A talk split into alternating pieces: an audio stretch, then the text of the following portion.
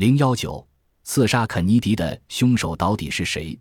约翰·肯尼迪是美国历史上最年轻、最有作为的总统之一，也是美国第一位出生于二十世纪的总统。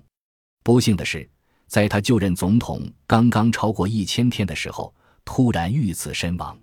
他的未竟事业带给人们无数的遗憾，他的英年遇刺更是令人感到扑朔迷离。那么，究竟是谁谋杀了肯尼迪？一九一七年。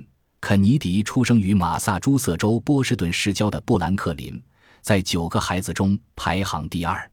他的家世渊源很深，不仅经济势力雄厚，政治上也颇有声望。其外祖父是波士顿市市长，父亲则是驻大不列颠的大使。肯尼迪毕业于哈佛大学，二战中参加过海军。一九四六年，他开始在波士顿地区竞选众议院议员。一九五二年，又成为马萨诸塞州参议院议员。一九六一年当选为总统，成为美国有史以来最年轻的总统，时年只有四十三岁。在就职演说中，肯尼迪号召人们参加斗争，反对人类的共同敌人——苛政、贫困、疾病和战争。在任期间，他敦促国会采取新边疆计划，在外交上主张有力的。富于想象的和有实效的领导，为国家的领导阶层带来了现实主义、效率、活力以及蒸蒸日上的前景，被誉为智力、活力、魅力及勇气的典范。一九六三年十一月二十一日，肯尼迪应副总统林登·约翰逊之邀，前往德克萨斯，那里是美国极右势力的中心，也是美国犯罪率最高的一个州。而达拉斯市的犯罪率又居全州之首，总统之行就包括达拉斯。在此之前，参议员富布莱特、弗莱和众议员伯格斯都曾劝他别去达拉斯，但他为了改善与约翰逊的关系，不得不前往。肯尼迪德州之行的第一站是圣安东尼奥，第二站是沃斯堡，第三站就是拉达斯。六月二十三日上午十一点四十分。他乘坐的空军一号总统专用飞机抵达达拉斯机场，同行的还有德克萨斯州州长约翰·康纳利夫妇。在机场，总统受到了热烈欢迎。十一点五十分，总统车队驶离机场，穿过达拉斯闹市区，前往该市的贸易中心。在那里，肯尼迪将发表演说。一路上总有欢迎的人群。车队驶入市区的中央大道后。欢迎的人越来越多，肯尼迪不断地向人群致意。十二点三十分，当车子驶上埃尔姆大街时，突然响起沉闷的枪声。肯尼迪夫人杰奎琳扭头发现，丈夫的手无力地垂下，后脑勺开始分离出一块颅骨，瞬间便血如泉涌。子弹击中了肯尼迪的后脑勺，州长康纳利也受了伤。在送往医院的途中，肯尼迪就停止了呼吸。他成了美国第九位遇刺身亡的总统，是年他年仅四十六岁。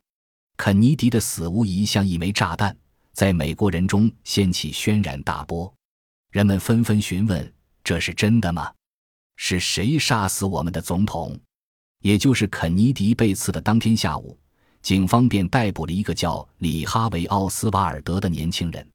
他被指控是杀害肯尼迪的元凶，主要理由就是。有目击者看到符合他特征的人出现在向总统射出致命子弹的大楼的窗口，并在附近发现他的指纹。另外，还有人证实他曾订购过一支意大利造步枪。枪击发生几分钟后，他在公共汽车上说了一句：“总统遭到了枪击。”之后还发出笑声。另外，他还有过在苏联工作的经历，但是奥斯瓦尔德本人却矢口否认他杀害了总统。令人迷惑的是，一九六三年十一月二十四日上午，在警察押着奥斯瓦尔德由拘留所前往侦讯机场的途中，一个名叫杰克·卢比的夜总会老板竟在众目睽睽之下向奥斯瓦尔德的腹部开了一枪，致其死亡。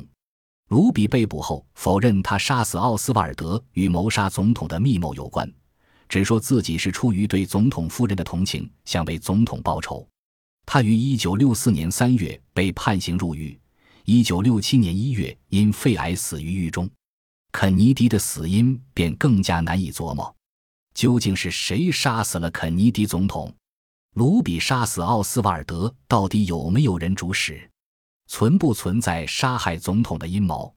直到今天，关于凶手的争论依然没有停止。据说，就在肯尼迪遇刺一个星期后，接替他就任总统的林登·约翰逊就下令成立了由七人组成的沃伦委员会，专门调查事件的真相。在联邦调查局向他提供的调查报告中，结论有四点。肯尼迪总统被奥斯瓦尔德一个人枪杀，他没有同谋，而是单独策划从德克斯教科书仓库大楼中向肯尼迪开枪。杀害奥斯瓦尔德的卢比也是单独行动，没有杀人灭口的预谋。在肯尼迪被判和奥斯瓦尔德被刺的背后，不存在由美国国内外任何团体策划的阴谋。在沃伦委员会公布以上述报告为基础的调查结果之后。越来越多的美国人怀疑其可靠性，因为肯尼迪与两个情报部门的关系不佳，肯尼迪兄弟与黑手党不共戴天，肯尼迪与副总统林登·约翰逊之间矛盾重重，使人不相信奥斯瓦尔德是单独作案。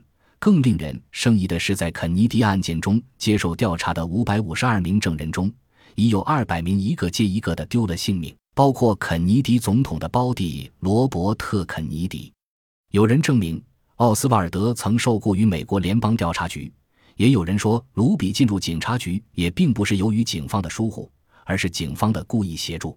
在十一月二十一日晚，曾有人亲眼目睹奥斯瓦尔德与卢比的会见，由此一些人推测肯尼迪的死是美国联邦调查局委托人所干，也有人认为刺杀肯尼迪是他们兄弟的敌人黑手党所为。一九八八年。肯尼迪的情妇朱迪斯·坎贝尔向公众披露总统与黑手党的关系。据说，黑手党曾为肯尼迪在弗吉尼亚州竞选捐了巨款，而肯尼迪的胞弟司法部长罗伯特·肯尼迪又派人调查黑手党，引起他们的强烈不满。一九九零年，一个名叫珍妮佛·怀特的妇女声称，她的丈夫罗克斯曾在美国中央情报局担任杀手，与奥斯瓦尔德和卢比同是好朋友。他曾听他们议论过刺杀肯尼迪之事。一九七一年，罗克斯在一次奇怪的爆炸中丧生。珍妮佛的儿子于一九八二年发现罗克斯日记，其中记录了他与两名凶手策划刺杀总统的过程。但是那部日记于一九八八年被联邦调查局拿走。副总统约翰逊的情妇马德莱纳·布朗于多年后向媒体透露。刺杀肯尼迪是由德克萨斯州的石油大亨哈罗德森·亨特出钱，约翰逊具体策划和幕后指挥的。哈罗德森·亨特与约翰逊是好朋友，也是约翰逊的财源。他与夜总会老板杰克·卢比也是好朋友，而卢比与达拉斯警察局关系密切。一九七八年，美国众议院组建了特别暗杀委员会展开调查，初步判断肯尼迪遇刺案是一场阴谋。但此后的美国国家研究委员会推翻了众议院的观点。至今，关于肯尼迪遇刺的原因仍无定论，民间各种有关肯尼迪的调查仍在继续。据说，美国国家档案绝密处存有五十一本关于谋杀肯尼迪和奥斯瓦尔德的调查案卷，但必须到二零零八年才能公布。也许到那时，肯尼迪遇刺的真相才会昭然天下。